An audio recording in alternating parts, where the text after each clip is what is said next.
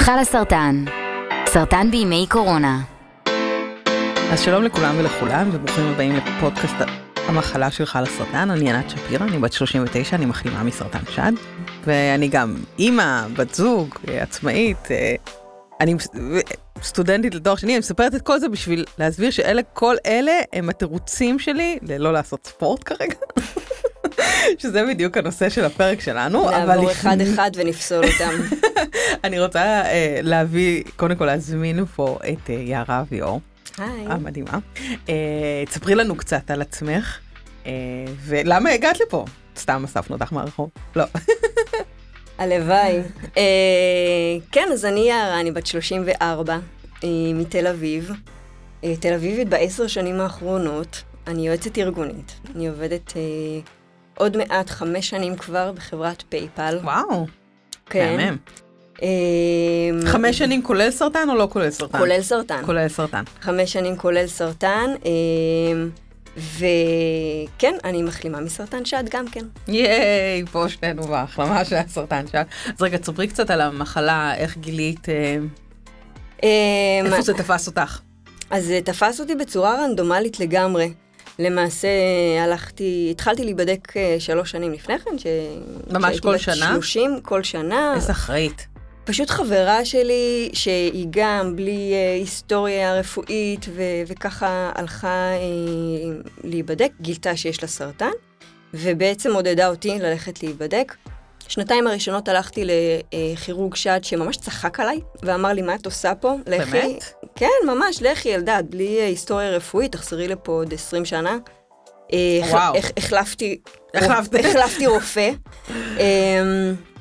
ומה שקרה בעצם זה שהחירוגית לא הרגישה את הגוש בבדיקה. אוקיי. לא ברור מה גרם לה לשלוח אותי לבדיקת אולטרסאונד, אבל היא שלחה אותי לבדיקת אולטרסאונד, ושם בעצם גילו את הגוש, שכבר היה 2 סנטימטר, שלב 2, התפשט כבר לבלוטות, ובאמת... וואו, איזה מזל. איזה מזל, שם ניצלו חיי.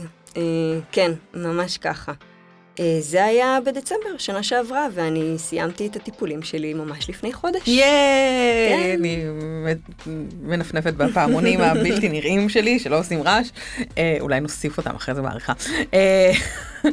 האמת שגם לי היה קצת מזל, גם אני הלכתי כזה לבדיקה שגרתית, גם בכלל אמרתי, איך אני הולכת, איזה אחראית אני שאני הולכת לבדיקה השגרתית הזאת, ויצאתי עם סרטן. וגם אני עכשיו מחלימה יחסית טריה, ואחד הדברים שכל הזמן מדברים עליהם בעניין הזה של מה עוזר, זה להתאמן. נכון. עכשיו גילוי נאות, אני לא מתאמנת, הלוואי והייתי מוצאת את הכוחות כרגע להתאמן. אני לא יודעת מאיפה מתחילים. או. כי אני יערה פה כדי לספר גם על הקבוצת ריצה וגם על, לא יודעת, האור שמצאת פה וכל הסיפור הזה. אני רק אוסיף, חלאס רצים על זה, הקבוצת ריצה שהקימה נובה קלינגר המהממת, שאני מקווה שיצא לכם לשמוע את הפרקים המעולים שהקלטנו ביחד על סרטן בימי הקורונה, אם לא תחפשו את זה באפליקציה שלכם. הקבוצת ריצה וכושר של חלאס סרטן. אני אגיד שאני גם לא הייתי מהמתאמנים, הייתה לי אפיזודת יוגה, גם עשיתי קורס קצינים לפני 15 שנה, ושם הייתי כושר מוגבל 2, בגלל מאיר הגיז, הכי מוזר בעולם, ומה שגרם לי להתחיל לעשות כושר, בעצם שנה לפני שאני אובחנתי, אחת החברות הכי טובות שלי אובחנה בסרטן, הודג'קינס, ליפומה, ואני הייתי כל כך מתוסכלת, לא ידעתי מה לעשות עם עצמי ואיך לעזור לה, ואיכשהו הסתדר לי בראש שאם אני אתחיל לרוץ, תשתחרר אנרגיה חיובית. וואו, ממש קוסמי כזה. כן, זה לא אני. סתם.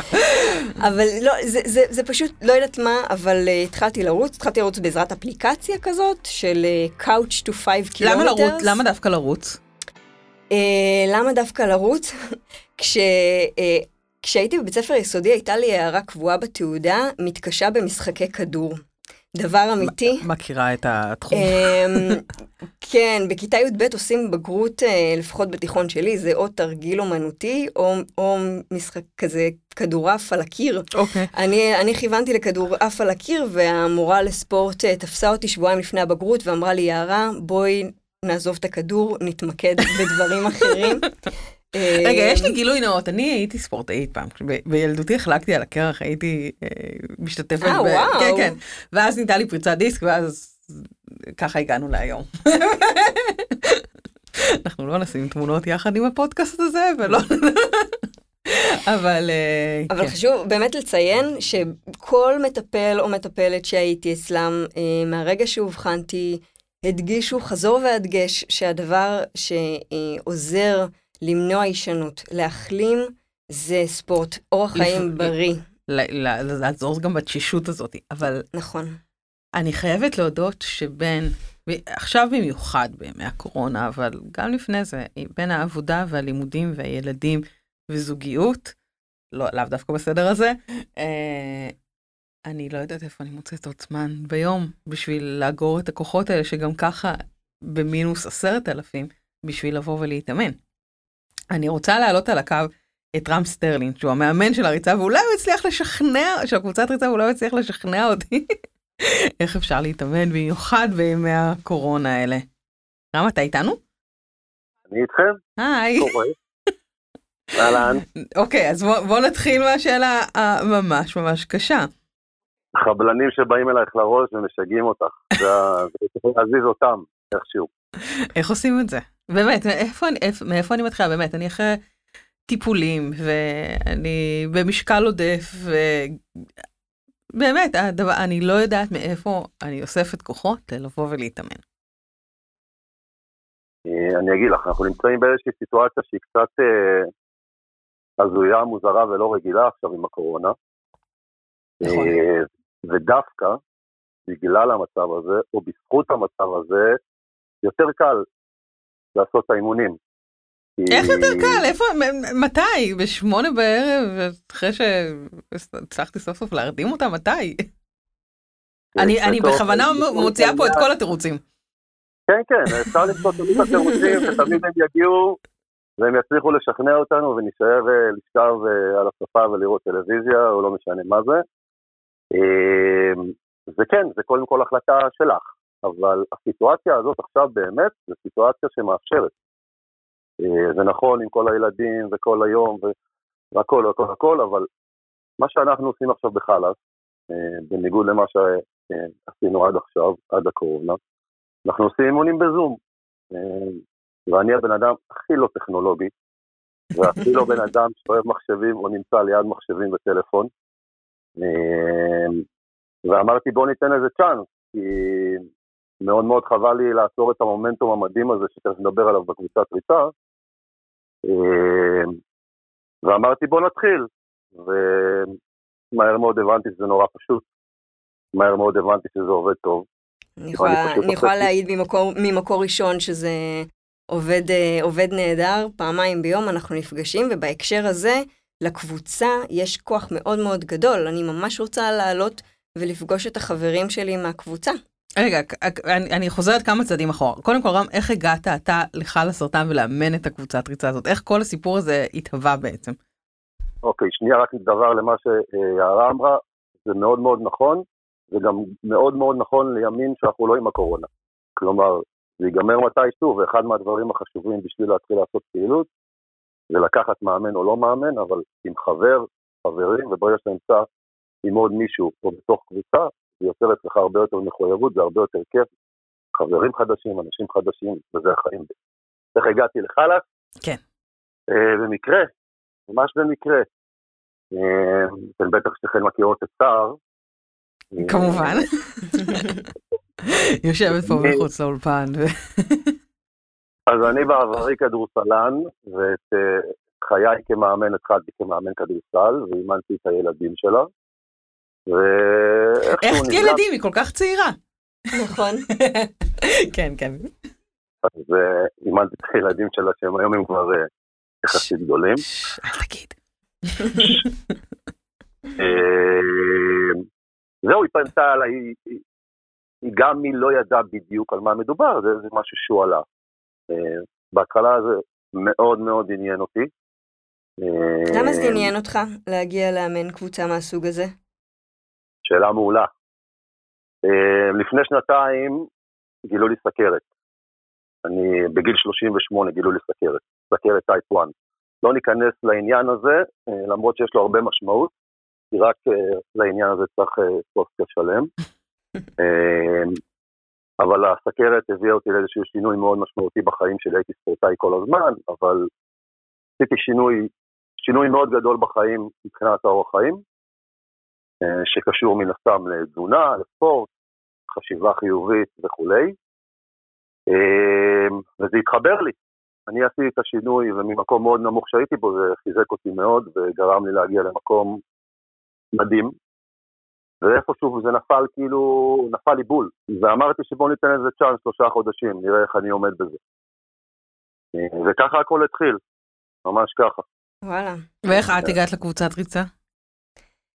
אני הגעתי דרך הפייסבוק. זאת אומרת, ראיתי שנפתחת קבוצת, אני לפני כן גם חיפשתי קבוצה. כן, אמרת שהתחלת לרוץ לבד, עם אפליקציה? כן, זה היה בגלגול לפני שאני בעצמי הובחנתי. אני רצתי ב5 קילומטר במראטון תל אביב, פחות או יותר כשהחברה שלי קיבלה פט נקי, את הסגירת מעגל נחמדה, ואחרי שאני סיימתי את הטיפולים שלי, של הסרטן, רציתי מאוד לחזור לרוץ, וחיפשתי איזושהי קבוצה, כי הרגשתי שהגוף שלי לא מתנהג כמו שהכרתי אותו. ויש משהו נורא נורא מתסכל בלנסות לחזור לעשות כושר, או לחזור לרוץ, כשהגוף מרגיש פצוע. נורא נורא רציתי, והרגשתי שזה לא יהיה אחראי לעשות את זה לבד. ופשוט זה מצאתי בפייסבוק את הלינק, נרשמתי, שר צרפה אותי לקבוצה, וככה זה התגלגל. ואני זוכרת קודם כל זו סיטואציה מוזרה קצת להיכנס לקבוצה חדשה, בשלב כזה בחיים, שכולם גם מכירים אחד את השני, ברור, זה מורכב. סיבה הראשונה שהיא לא להיכנס לדבר כזה. אבל מצד שני יש את שיח המסורתנים הזה, שיח הפצועים, שיש תמיד בתחילת כל אימון, ואני חייבת להגיד גם שרם מלווה את הקבוצה בצורה מדהימה. זאת אומרת, הוא רואה כל אחד, וכל אחד ואחת שמצטרפים לקבוצה, אז לפני כן באמת מברר מה הסטטוס. רם, אתה לא פה, אז אני מקווה שאני דרך הטלפון לא מביכה אותך, אבל באמת... באמת חלק מאוד מאוד חשוב, הלב של הקבוצה. והתחלנו להתאמן למראטון תל אביב, ממש מעט אחרי שהתארפתי. כן, עכשיו ראיתי... אז זהו, שהתחלנו קצת לפני מראטון תל אביב, אני חייב לציין, כי אמרת את זה, איך את הצטרפת. זה היה לא פשוט בהתחלה, זה לקח זמן.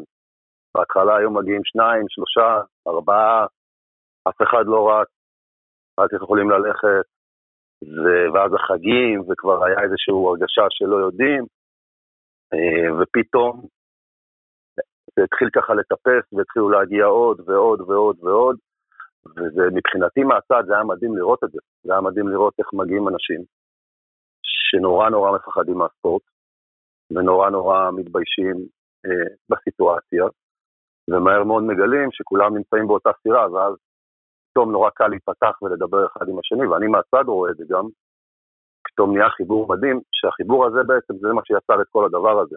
הריצה זה כבר כאילו, זה מסביב, השכיבות סמיכה זה מסביב, החיבור בין האנשים הוא גם קיים מעבר לאימונים, הוא קיים לפני, הוא קיים אחרי, הוא קיים בתמיכה של דברים עם צריכים, אם ללכת אחרי זה ללכת לשתות ביר, כאילו זה מהמון כיוונים כבר, וזה פתאום תפס, זה באמת המראטון, שזה היה לא רעיון שלי, זה היה רעיון של סער למען האמת, ההתחלה הייתי כזה סקפטי לגבי זה, ופתאום כאילו המטרה הזאת של המראטון, נתן עוד איזשהו קפיצה מטורפת לקבוצה הזאת, ואז הספונסרים, נכון, היה לאן לחבר. רגע, אז כמה רצתם במראטון? 5 קילומטר. רצנו, כן, ביחד כולנו רצנו יותר ממראטון, אבל כל אחד רץ 5 קילומטר. האמת שאני רצתי קצת יותר, כי כל פעם הגעתי וחזרתי, כי לא רצתי כולם ביחד כל הזמן.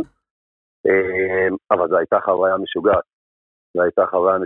היה איזשהו רגע לפני הריצה ככה, שאני זוכר את זה, שאנחנו מעל 20 חבר'ה, אנחנו שמים ידיים. אני רגיל ככה במשחקים שאתה דורסה עם הקבוצה שלי, לשים ידיים, שמתי ידיים איתם, אני זוכר את הרגע הזה, זה היה כיף, כיף מאוד. טוב, אתם כמעט מצליחים לשכנע אותי להצטרף. חשוב לציין גם, אגב, שלקבוצה מגיעים גם לא רק תל אביבים, זאת אומרת, אנשים מגיעים באמת ממקומות מרוחקים יותר, במיוחד פעמיים בשבוע לאימונים, מהווה עוגן, לפחות אצלי, מאוד מאוד משמעותי ביום יום כבר, וגם כי אני חושבת, לפחות אצלי, אני מדבר על המקום הנפשי, רגשי קצת, התקופה של הטיפולים מתאפיינה אצלי, ואני מתארת לעצמי שאצל כולם, בתשישות משוגעת. אני זוכרת ממש שהייתי הולכת לפארק הירקון, 200 מטר, מתיישבת על ספסל, מתחילה לבכות, כי אני לא מסוגלת ללכת צעד יותר. הגוף פשוט תשוש ברמה שאי אפשר להסביר. וככל שהתחילה ההחלמה והגוף מתחיל לחזור לעצמו, הרגשתי שאין לי זכות לא לעשות ספורט. אוקיי. יש משהו שיש לי גוף, הוא מתפקד, הוא בריא, אני יכולה להשתמש בו, וזאת מתנה גדולה, היכולת, הזכות לעשות ספורט. יש אנשים, אני הייתי שם לפני שנה, שלא יכולים, שלא מסוגלים, והצורך והקבוצה ביחד, המטרות שרם ימשיך להציב לנו, הובטחה ריצה בשדות והובטחו עוד מרוצים בהמשך. האמת ששמעתי מישהי שהיא סטייג' 4, שמדברת על זה שהיא רצה גם כן, לא בקבוצת ריצה, היא גם לא מהארץ, אבל היא מדברת שהיא מרגישה שכל עוד היא מצליחה לקום בבוקר ולרוץ, היא בסדר. זאת אומרת, זה, גם למרות כל הטיפולים שעוברת והכל, זה איזשהו מנגנון התמודדות של כל עוד היא מסוגלת לעשות את זה, היא בסדר, היא עוד לא הולכת למות, וזה, אני חושבת שזה משמעותי גם לאנשים בזמן הטיפולים, מי שמסוגל לעשות את זה. אני חושבת וגם בהקשר של מה שאמרת מקודם, של ה-just do it, כמו הסלוגן של נייק, פשוט לצאת ולהתחיל, אבל נגיד שאני מגיעה. נגיד שזה קורה, אז מה קורה? איך מתחיל, בעצם מה באמת קורה בקבוצה? איך מתאימים את הקבוצה המתקדמת שרצה כבר 5 קילומטר במרתון לפדלה כמוני? איך עושים את זה? אז זהו, קודם כל, האמת שזה היה די מורכב בשבילי, כי באמת יש תארים בתוך הקבוצה מההתחלה, עד עכשיו יש כאלה שלא יכולים לרוץ, ויש כאלה שכבר רצים 5 קילומטר, ואני צריך באימון אחד לעשות לכולם אותו ביחד, צריך לדעת איך לנתב את האימון. אבל ההדרגתיות זה משהו שהוא מאוד חשוב, בגלל זה לפני כל פעם שמישהו מצטרף, אז אני מדבר איתו, ואני מבין מה הסיטואציה, באיזה מצב הוא נמצא, אם הוא נמצא אחרי כדי טיפולים או אחרי טיפולים. יש גם את ההתייעצות שלי עם אנשי מקצוע. צריך איזה שהם אישורים רפואיים או משהו כזה לפני שמצטרפים לקבוצת ריצה, מבחינתכם? כן. אני לא יודע במצחת, אבל כשאני מתחיל לאמן כל אחד צריך אישור רפואי מהרופא שהוא יקריל, יש כאלה שנותנים להם אישור לרוץ, יש כאלה שנותנים להם אישור ללכת, אבל לפי האישור של הרופא. אבל עוד פעם, אנחנו עכשיו נמצאים בסיטואציה שהיא אחרת, את רוצה להתחיל? קדימה, זה הזמן. יש לך בבוקר, ב10 בבוקר כל יום, יש לך ב8:30, מצטרפים אנשים, כל הזמן מצטרפים אנשים חדשים לקבוצות גם שאני מאמן אחרות, ואני מראה את התרגילים, אני נותן את הדגש לכל תרגיל, אני מדגים, ואחרי זה אתם עושים את התרגילים, וזה לאט לאט, פשוט מה שיוצר, ההתחלה היא מאוד קשה, לכולם. לא שבדרך יש כל הזמן, כיף כל בוקר לרוץ לכל אימון, אבל ההתחלה היא קשה. ברגע שאני מתחיל, ואני מהר מאוד זוכה להצלחות, וההצלחות הן בסוף אימון שאני מרגיש הרבה הרבה יותר טוב. בתקופה כזאת זה עוזר המון המון להוריד לחץ וחרדות, ואת רואה את התוצאות, את מרגישה את זה עלייך, משתחררים לחומרים במוח שאת מרגישה את זה, ולאט לאט הדברים האלה נותנים את המוטיבציה להמשיך. וברגע שאת נמצאת כבר בתוכו, כמו שיערה נמצאת בתוכו, וכמו שכל החבר'ה נמצאים כבר בתוכו, זה איזשהו סתם שהם התמכרו אליו. אז הם מחכים לזה. האמת שעם כל מי שאני מדברת איתו בקבוצת ריצה, מדבר על הקבוצת ריצה בצורה באמת מלחיצה. סתם. באמת מעוררת השראה. זאת אומרת, אני שומעת מכל לך. אבל אני חייב להגיד משהו. אני חייב להגיד משהו. זה לא חייב להיות קבוצה. זה העיקר לעשות ספורט, העיקר להיות בתנועה, ואני תמיד ממליץ אם יש אפשרות לשלב עוד איזשהו ספורט, גם יוגה לצורך העניין וגם פילאטיס. ואז שאני עושה הרבה ענפי ספורט, הרבה יותר קל לקום בבוקר ואני יכול להחליט מה בא לי לעשות היום, ולא לעשות כל יום את אותו דבר. יש כאלה שירוצו כל החיים כל יום וזה מה שהם אוהבים, אבל לשלב עוד ענפי ספורט זה משהו שנותן לך אפשרות לפרט עם זה הרבה יותר, בשביל ההתחלה גם. פעם עוד דבר שחשוב נראה לי לגעת בו, זה הנושא של התזונה. נושא שלאחרונה התחלנו לדבר עליו בקבוצה. זהו, עלתי לשאול, אתם מדברים על זה? כן, אנחנו מדברים על זה. אני בהתחלה לא חפרתי יותר מדי בעניין, אבל בזכות הסוכרת, אני שיניתי את התזונה שלי לגמרי. כמובן, זה לא אני לבד, יש לי מטפלים תזונאי וכולי, והתחלתי להיכנס עם זה, אני לא תזונאי, ואמרתי גם את זה לכל אחד שאני מדבר איתו על תזונה, אני לא תזונאי, אבל יש לי המון ידע בתזונה, ובטח מבחינת דברים בסיסיים אני יכול לעזור, אז התחלנו לדבר על זה, התחלנו לבנות איזשהו תפריט שכולל את 3 ארוחות, בוקר, צהריים וערב, ומה אוכלים בין לבין, עם כל השעות, שמתי אוכלים, מה אוכלים בין לבין וכולי. את מתמידה? אני משתדלת להתמיד. כן, שום דבר בקיצון זה לא... דרך אגב. ברור. אבל זה פרק אחר שלם של... כן, זה חלק חשוב. חשוב להגיד שזה בא ביחד עם הספורט לגמרי. אוקיי, רם, אני רוצה להודות לך גם... קבוצת ריצה נראה לי גם על זה שהצטרפת אלינו בימים... הזויים אלה, וכל הטיפים והמידע שחלקת איתנו. תודה רבה רבה על הכל, רם, זו הזדמנות נפלאה להגיד במרוכז על עצם היותך. תודה שאתה איתנו. איזה כיף. תודה רבה, ויערה, תדאגי שהיא תגיע היום 8:30, מקסימום אחר 10 בבוקר. סגור, עליי. תודה. ותודה יערה על זה שפתחת פה את הלב ככה וסיפרת לנו, ואני בטוחה שהקבוצת ריצה, אני לא יודעת אם תעמדו בכמות אנשים שהולכים להצטרף. יאללה, בואו. עד כאן לפרק הזה. אם אתם רוצים להמשיך ולדבר על זה, לקבל עוד מידע גם על קבוצת הריצה, חפשו את חל הסרטן בפייסבוק, בקהילות פייסבוק ובאינסטגרם, ואנחנו נהיה כאן שוב בפרק הבא. עד אז תשמרו על עצמכם. תודה.